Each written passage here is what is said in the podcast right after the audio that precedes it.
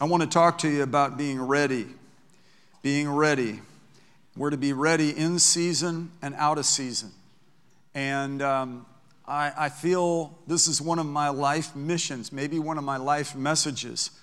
I feel like I'm an equiper according to Ephesians chapter 4. I'm the guy behind the counter giving out your military gear and your boots and your your shovels and your utility belt, your, you know, your weapon and your, your helmet and what you need, you know, your eye protection and, uh, you know, your map, you know, what, what, what, your, what your orders, your marching orders are. The Holy Spirit is there to give you guidance. And, and part of that is he, he raises up apostles, prophets, evangelists, pastors, and teachers for the equipping of the saints, for the work of the ministry, for the building up of the body of Christ. I've benefited hugely from the impact of those ascension gift ministries that have poured into my life. I'm, I'm so grateful for moments like this. Don't underestimate the value of showing up in a moment like this to hear the word of the Lord. I believe it'll really, really help you. Mark chapter 1, verse 1. In the beginning, it says, the beginning of the gospel of Jesus Christ. Now, this is context history wise. The earthly ministry of Jesus is about to begin. And these gospels start out with the pre virgin birth experience in Bethlehem, and it goes on into the earthly ministry, and it, it uh, chronicles in Matthew, Mark, Luke, and John from all their perspectives by the Holy Spirit the amazing events that transpired. And that God is our God, and He's the same yesterday, today, and forever. So it's very, very stimulating, and you see it as history, you see it as clear documentation. But in addition to being snapshots from antiquity, it's also a pattern of behavior. It provides a certain impetus and a certain dimension in our thinking that Jesus, the head of the church, wants to replenish us and lead us into similar and even greater works than these. And so when you read the book of Acts, who was written by Luke, then the physician and his observations, it's an absolutely fantastic 28 chapter document that is actually still continuing. The Bible's not being written anymore, but these chapters of Acts are repeating generation after generation because he's the same yesterday, today, and forever. And what spilled out of the upper room in Acts chapter 2 continues to spill out. Uh, the rushing mighty wind of the rarefied air of heaven is still available for us to take hold of, and the living water that Jesus talked about is still uh, willing to flow in and through people that are dedicated to Him. So, this is a dedication moment. This is a moment for us at the year beginning to say, Thank you, God, we made it through what was one of the most complex and interesting years with a series of challenges. And now we're moving on, and we're moving on in faith, and we're moving on because we have to and because we get to. And everybody said, Amen. Amen.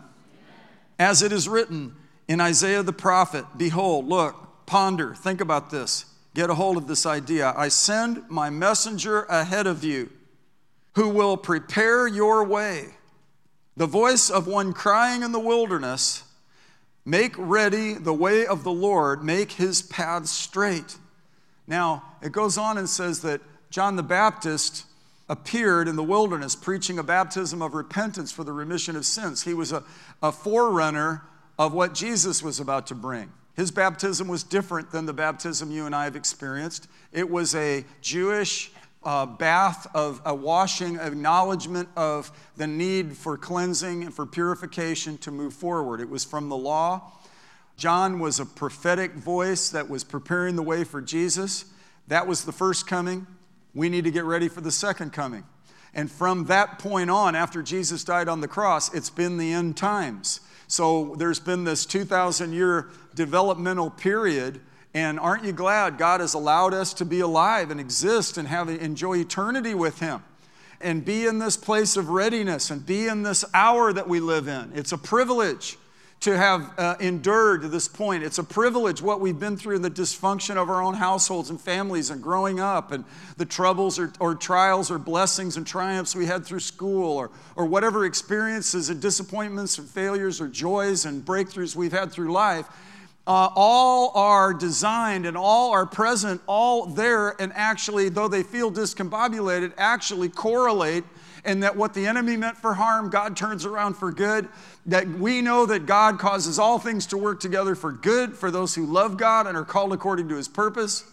Whom he foreknew, he also did predestine to conform to his image. And that is our passion to, to know him. Paul said, Oh, that I might know him. And see, there was an inkling, there was a light beam.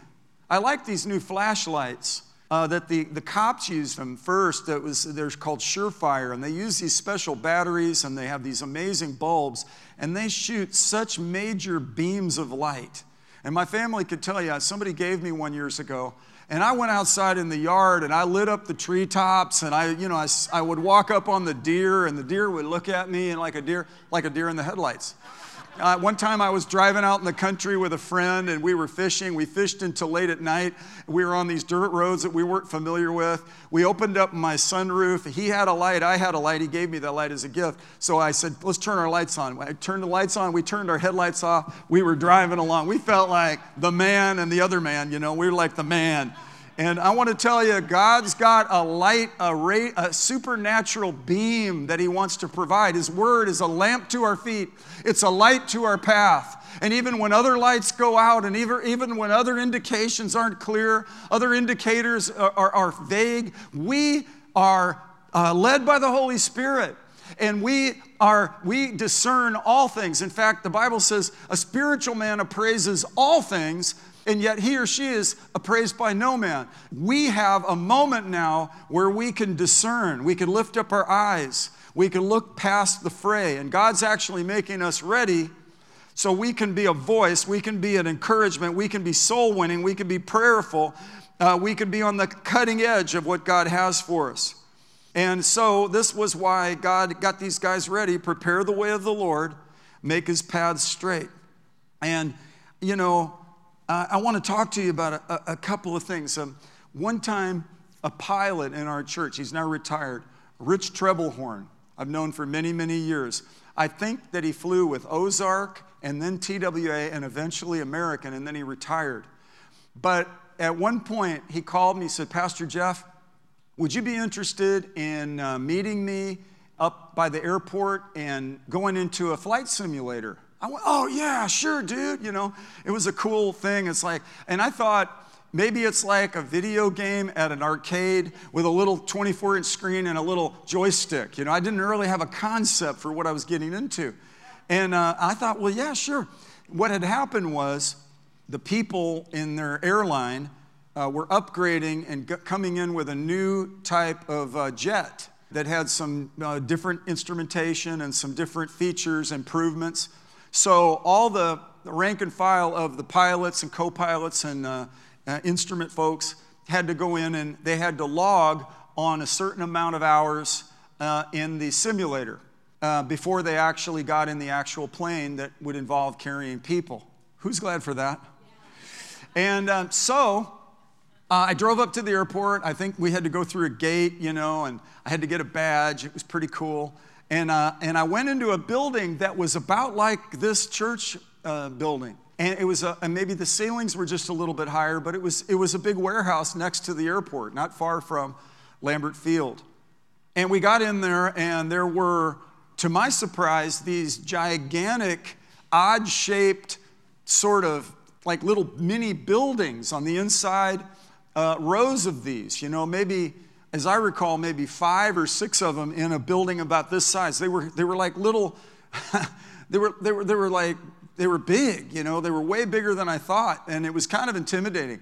And you had to walk upstairs to get inside. And on the inside, they had replicated exactly the way the cockpit was going to be so that these pilots that you and I rely on will have a skill set developed in a safe situation. So Rich was funny. He was, he was a guy. He was like, uh, yeah, you know, because he's lived this whole life as a pilot. So he go, I said, uh, Rich, uh, what, what, what, do I do? He goes, yeah, just get in there. To, you know, it's kind of self-explanatory. It's like, you know, just, just he just threw me in the deep end. You know, I was like, oh, okay, and, and I got in there and um, closed the door, and then it, you know, gave me options. And, and I got to land in, I think, Albuquerque, New Mexico. I got to land up at uh, LaGuardia or, or JFK or something. I, I landed at, here in St. Louis. I landed, I picked San Diego where I was raised. And man, I think I crashed in the bay in San Diego. I crashed at the airport. I mean, it was like, I was like, it would go, and this voice would say, warning, warning, and it would go, burp, burp, burp. I came out sweating. Did you have a good time, Ruth said? I, I don't know. I still don't know if I had a good time. I think I'm recovering from it. But something I learned from the value of preparation, and it made me very grateful. Every time I took a flight and a man or woman was at the helm, I thought, thank God for preparation. Thank God for the medical care people that spend hours with cadavers. They spend hours training, preparing, preparing, preparing for that life saving moment. Thank God for God preparing Moses for 40 years eh, 30 years from the time God spoke to him to the burning bush. How about that? And then bang, come on, it's time to go. All the development of Paul the Apostle 13 years in the wilderness, and then he comes out uh, thinking differently, seeing things differently, better at what he was about to be called to do. I think that we can learn, we can grow as we dedicate ourselves and as we face the new year. Listen, we don't have to be hyped up, we don't have to overcommit. I think we've had a lot of experiences that are just like, I'm just grateful I'm still here, man. I'm still breathing, and thank God we've still overcome. And so I, I don't want to overcomplicate this. I actually want to tell you you're already being sanctified and you're already being made useful for the master's work. 2 timothy chapter 2 verse 21 says therefore if anyone cleanses himself from these things from murmuring from worldly chatter from the vices of the world he will be a vessel for honor sanctified and useful to the master look at this prepared for every good work. God is preparing you for thrival. You're going to thrive. Not survival, but thrival. That's my new word. Uh, we're thriving. We're to grow up in Him. We're to expect the possibility that God has something He'll have us do, some, a series of things. I've talked to people at their deathbed, and I said, Look, I don't think you're supposed to go yet. I've said this many times with people, haven't I? And uh, they said, Really? They were ready to go home and be with the Lord. They were in Philippians where uh, Paul said, I, am torn between two things. I, you know, I long to go be with the Lord, which is uh, far better, but I know there are certain things more God wants me to do. And I would say to some of these beautiful saints in our church, there's just more for you to do. And they go, Really? Well, I mean, people say, Really? And then they would stick around for a couple years, and God would have used them. And so in prayer, God would have used them in, in winning people to the Lord. God would use them in such interesting, beautiful, um, powerful ways. And then eventually they'd go be with the Lord. I think with uh, uh, Lazarus, you know, he died. God raised him from the dead. God really used Lazarus. We're talking about him today. He eventually died again and he didn't get raised up again. He got to go be with the Lord. But God will keep you alive long enough till you fulfill your call. And God will keep a church motoring through all the challenges of life and go through the eye of a needle and get prepared uh, for providing that leadership and that quality care in the next increments and the next sessions of whatever the, the master and Lord of the harvest has planned. So we just sharpen our sickles, we prepare the barns, we, we don't sleep during harvest, nor do we get overly exaggerated, nor do we get all, all hyped up, nor do we try to listen to the 57,000 prophetic voices trying to tell us what, how we're supposed to think. No, we get the more sure word of prophecy and feed off of its pages, and we, we derive amazing direction. Listen, there's value in preparation. I'm glad pilot Rich Trebelhorn had experience at the simulator. And I'm glad the Lord allows you and me to have experiences in life that prepare us. And so this will help you not to be discouraged when you go through stuff, good things and bad things, because you just can reconcile it with the confidence that the Lord will cause all things to work together for your good. Credibility will come to you, sensitivity will come to you, compassion will come to you as you go through the, the seasons of life. When we went through the flood of 93, I know God didn't put it on us, but it happened. And what came through it was we felt an awareness that I had never experienced before of what it's like to go through a natural disaster on that level and, and to have such a disruptive, pervasive loss and how to keep from being loss centered and how to get my mind on the replenishment of God and the directives of God and how to provide leadership in a depressing moment, in a numbing moment. It was mind numbing. And my, I was not at my best physically or emotionally. Spiritually, it was, I had been drained from getting back in a building program and getting in this building and working with City Hall and having to work through all those techni- technical things. And yet, God, the anointing is always fresh and always available to bring replenishment through high times and hard times. So I, I think about growing up in California, and just really quickly, you know that um, I've experienced a lot of water testimonies. And um, when I was about four or five years old, I got put in the backyard swim program in San Diego. I didn't tell this in the last service, this is just for you. But my mom took me to the store to buy a swimming suit. Did I ever tell you this? I picked a white Speedo.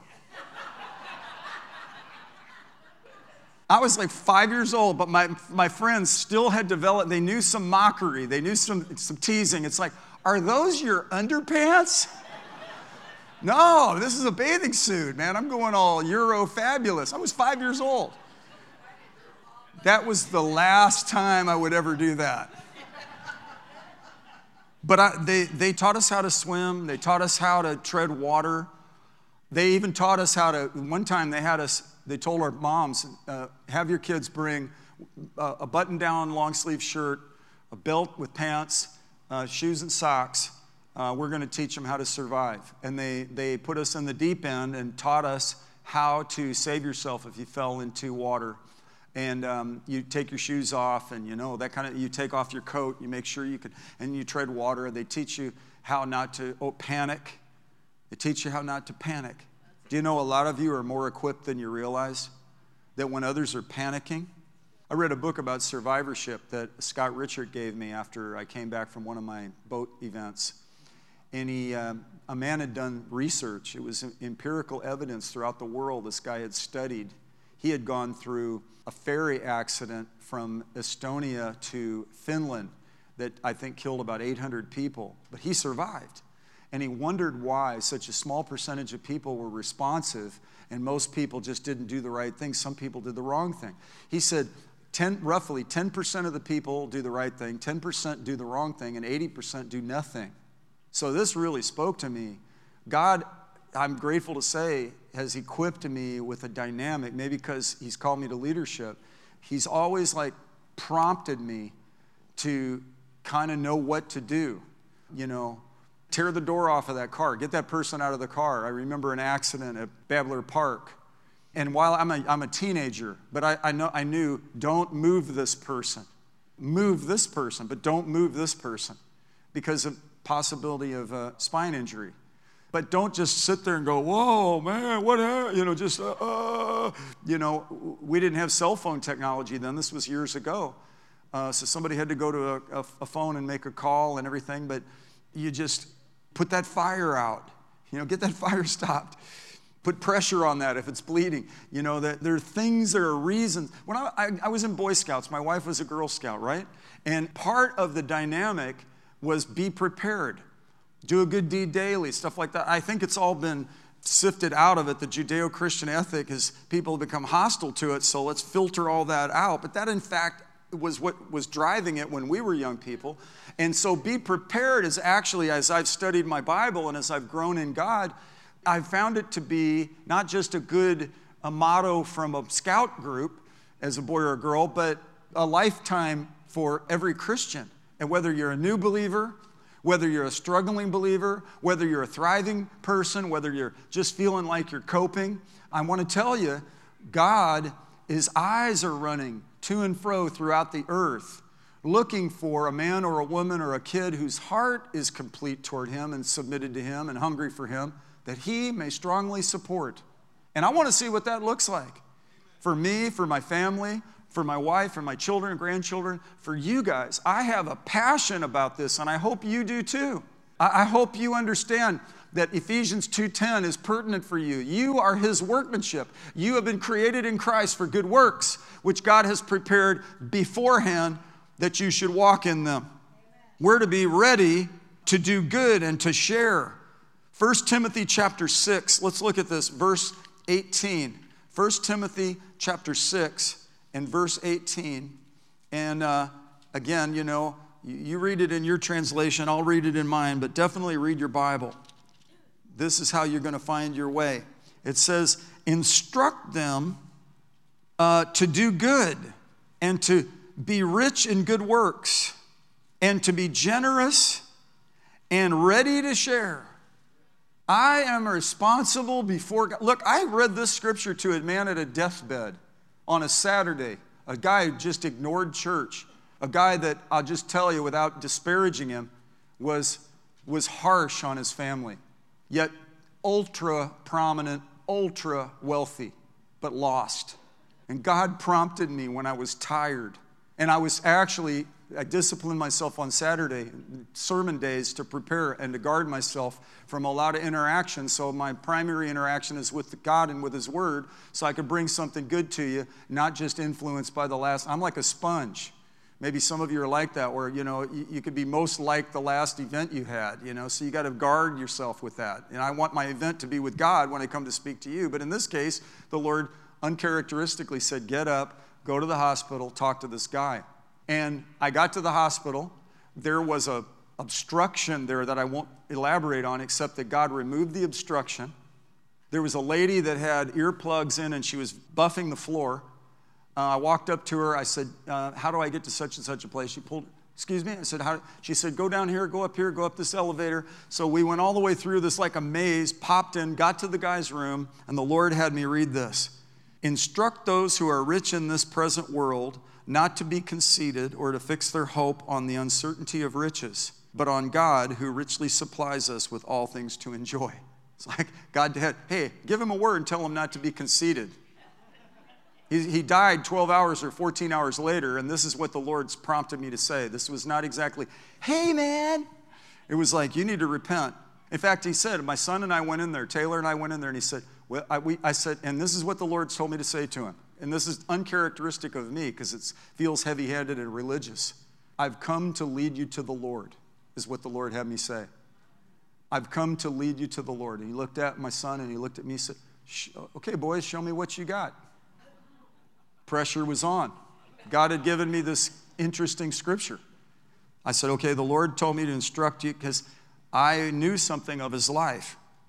Instruct them to do good and, to, and, be, and storing up for themselves a treasure of a good foundation for the future, so that they may take hold of that which is life indeed. My son prayed with him, he got saved, slapped himself on the forehead.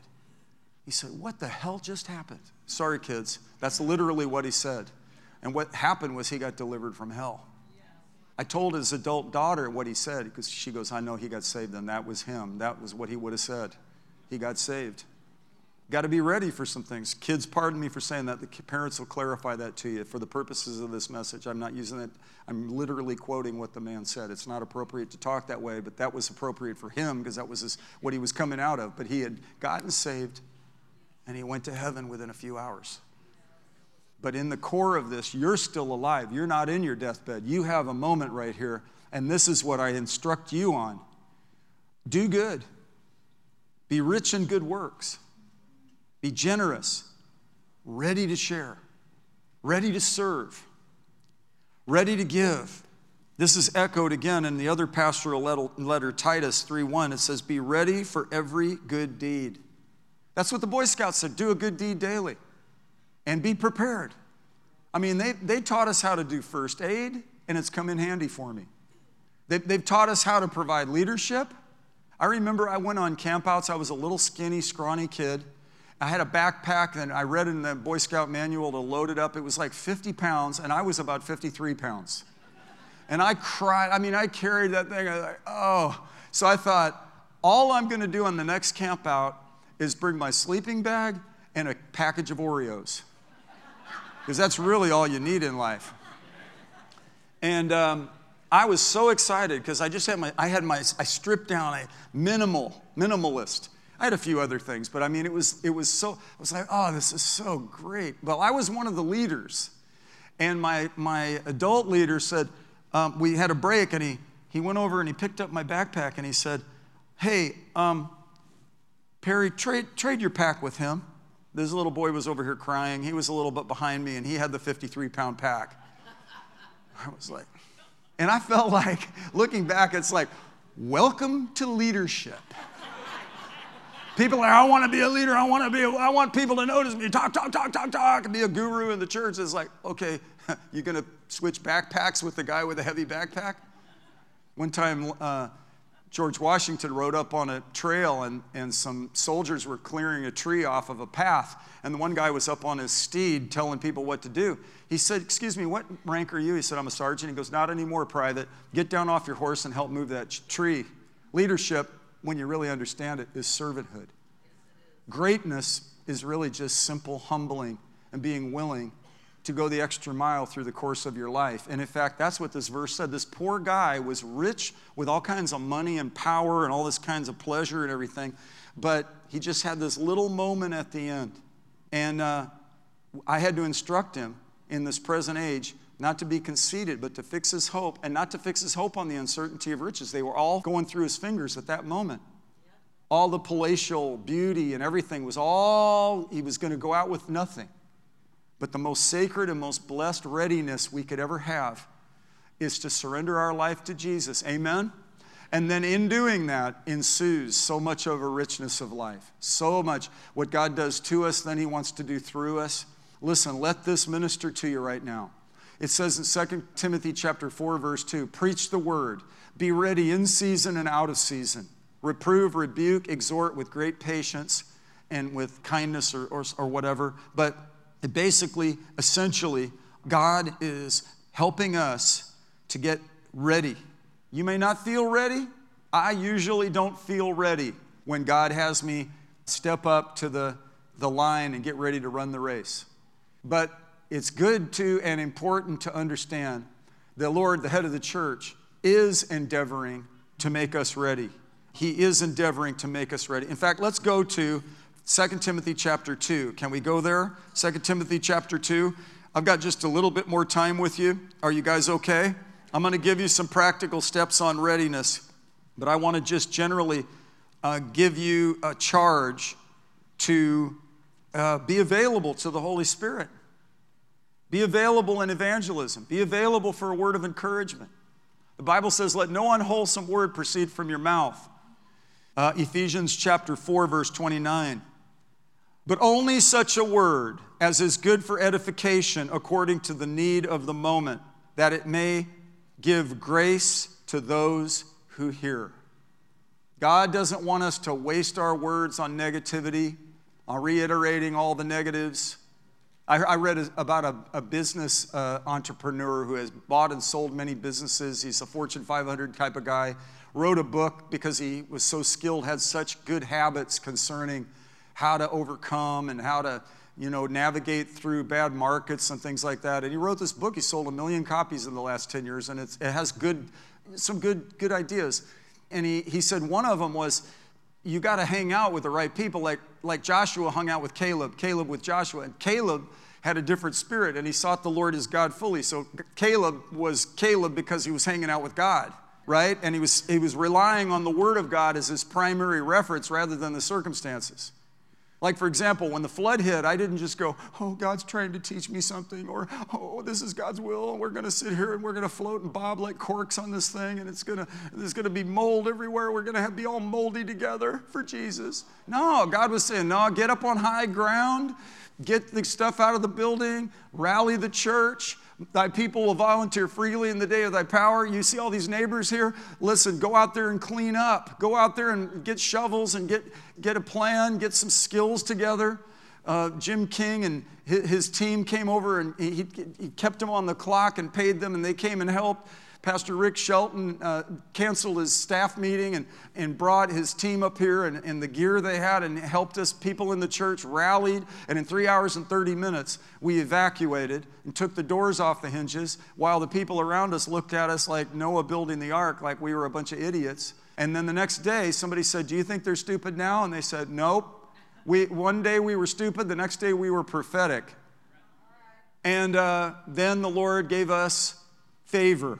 The Lord gave us wisdom. God gave me wisdom. Three hours of prayer through my depression, pacing in my yard. I could hear my wife crying in our farmhouse. I walked around and, God, I, it was the summer. It was hot and humid.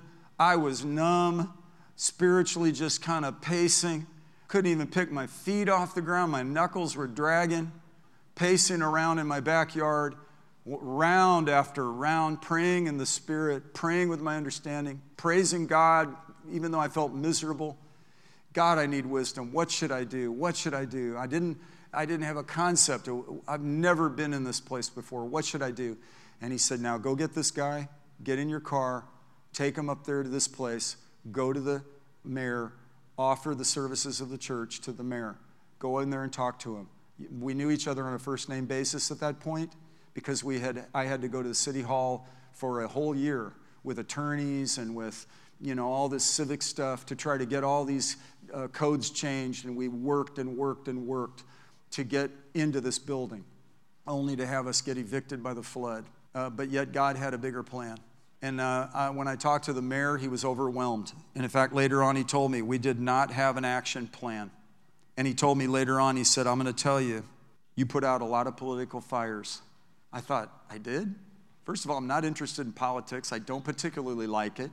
And I didn't even realize it. I just was obeying God. And um, five years after, he got up and he said, This church did more for this than all of us put together. He broke down in tears. Just because we were functioning in obedience to the Lord, responding to the call, and God was making us ready.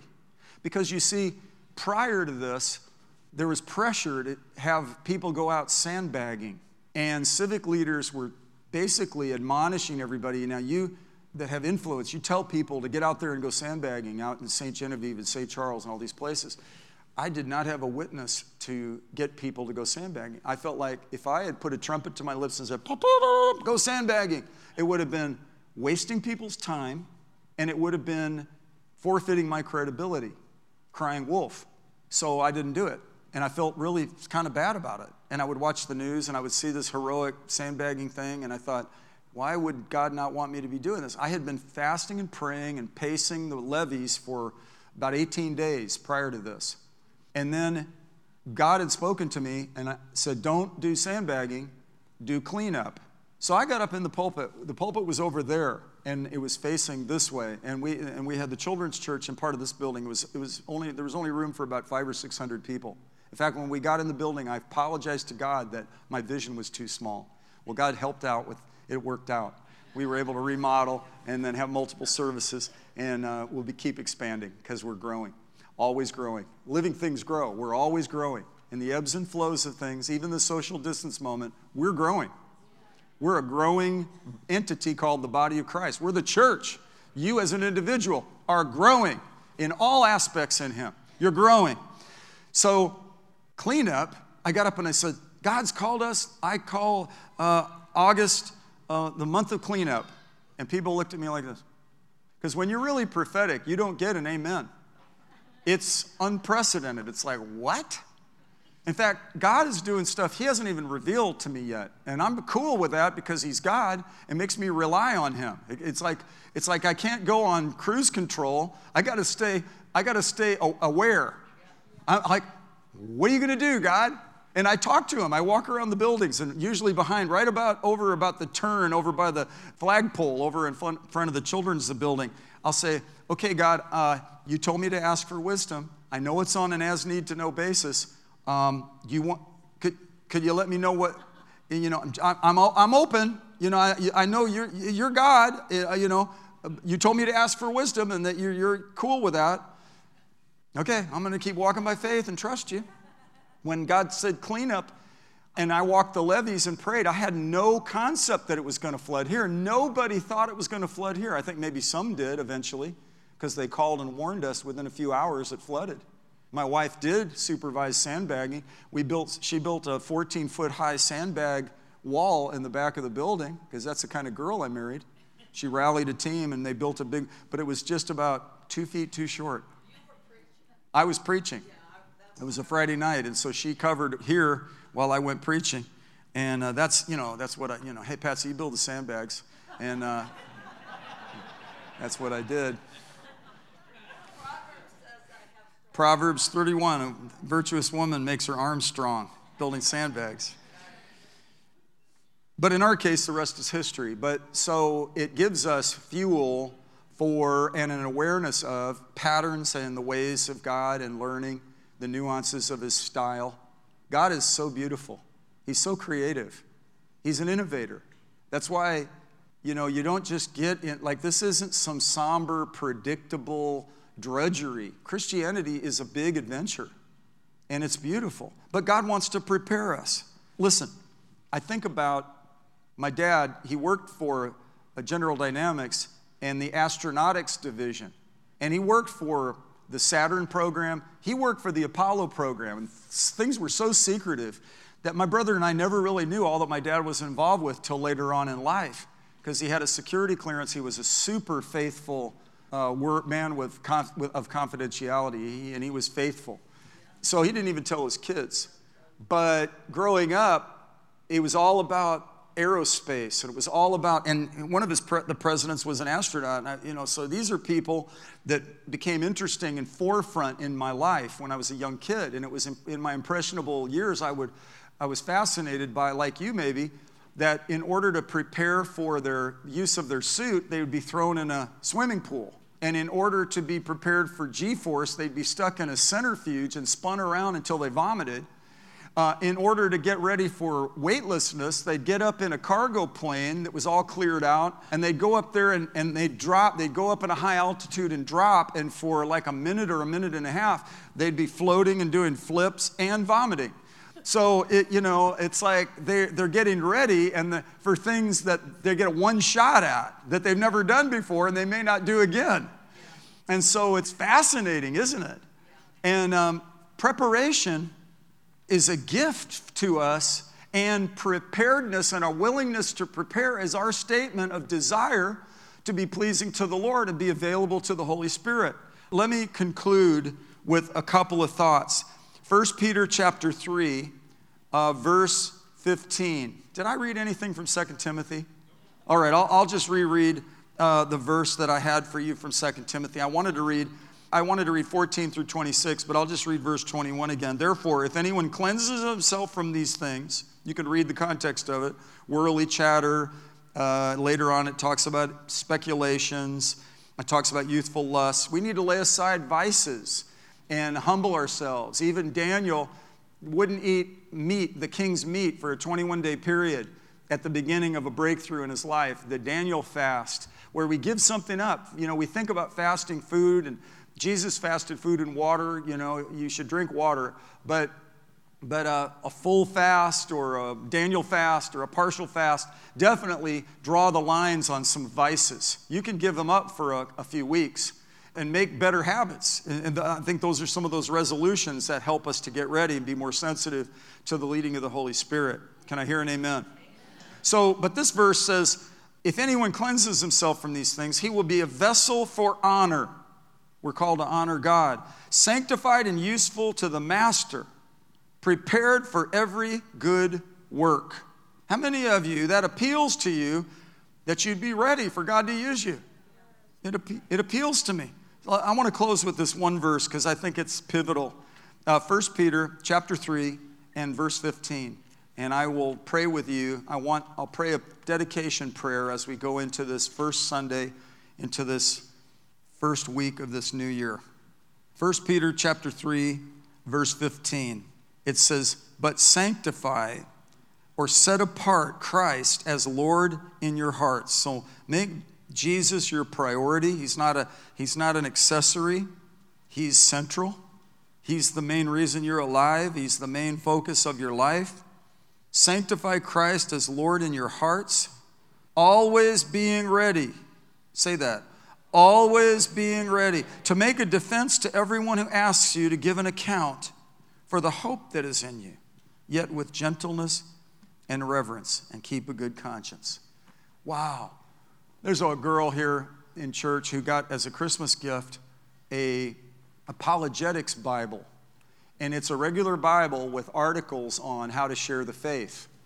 And she's very intrigued by it. Now, she, for her career, has moved to another city, a very highly populated city, uh, that really needs Jesus. And she's actually saying, she and her sister who live there, that many people are exhibiting openness and receptivity to the Lord. And these are people that are really actually vibrant Christians. They're, it emanates out of the inside. It's not surface. It's not like uh, syrupy. It's, it's real for them. And because of that, it appeal, it's, it's an appeal. They're making an appeal to people. They're leading an appealing life. And as such, people are asking them, what makes you tick? What, what, what produces that, that, that, that beam in your, your, the twinkle in your eye? Why do you smile? What? And she's learning how to give an account when, for, to anyone that asks you. Now, I remember when we first became Christians, people would ask us, what, what is it about you? That was when people used to actually talk to each other. Before we were all going, you know, just kind of, I'm connected. I have virtual friends. You know, it, it, I'm convinced, and I'm not, I don't think this is old school. I actually think there not, nothing can substitute for personal interaction with other people. God has made us to fellowship with Him and to fellowship with each other.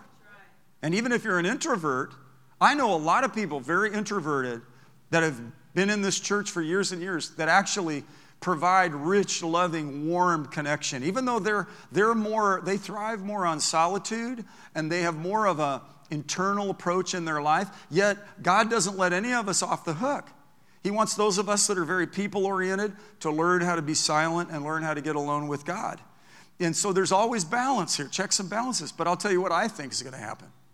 I think we're going to have a resurgence of opportunity where people are going to be willing to listen to us, engage in conversation, and share why we have hope in us. And yes, lead people to Jesus. And yes, pray for their needs and ask God to bring healing to them. I think we should covet earnestly spiritual gifts, the power gifts, the, wor- the working of miracles, the gift of faith, the gifts of healings, and to believe God for these things, and to be open to these things, and be ready for these things, sanctified, made useful for the Master's work.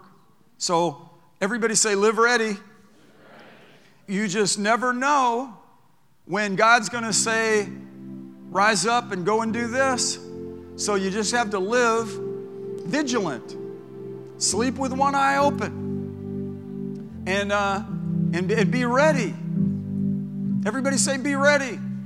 Let's all stand up on our feet. I want to pray for you. Find your heart, put both hands on it.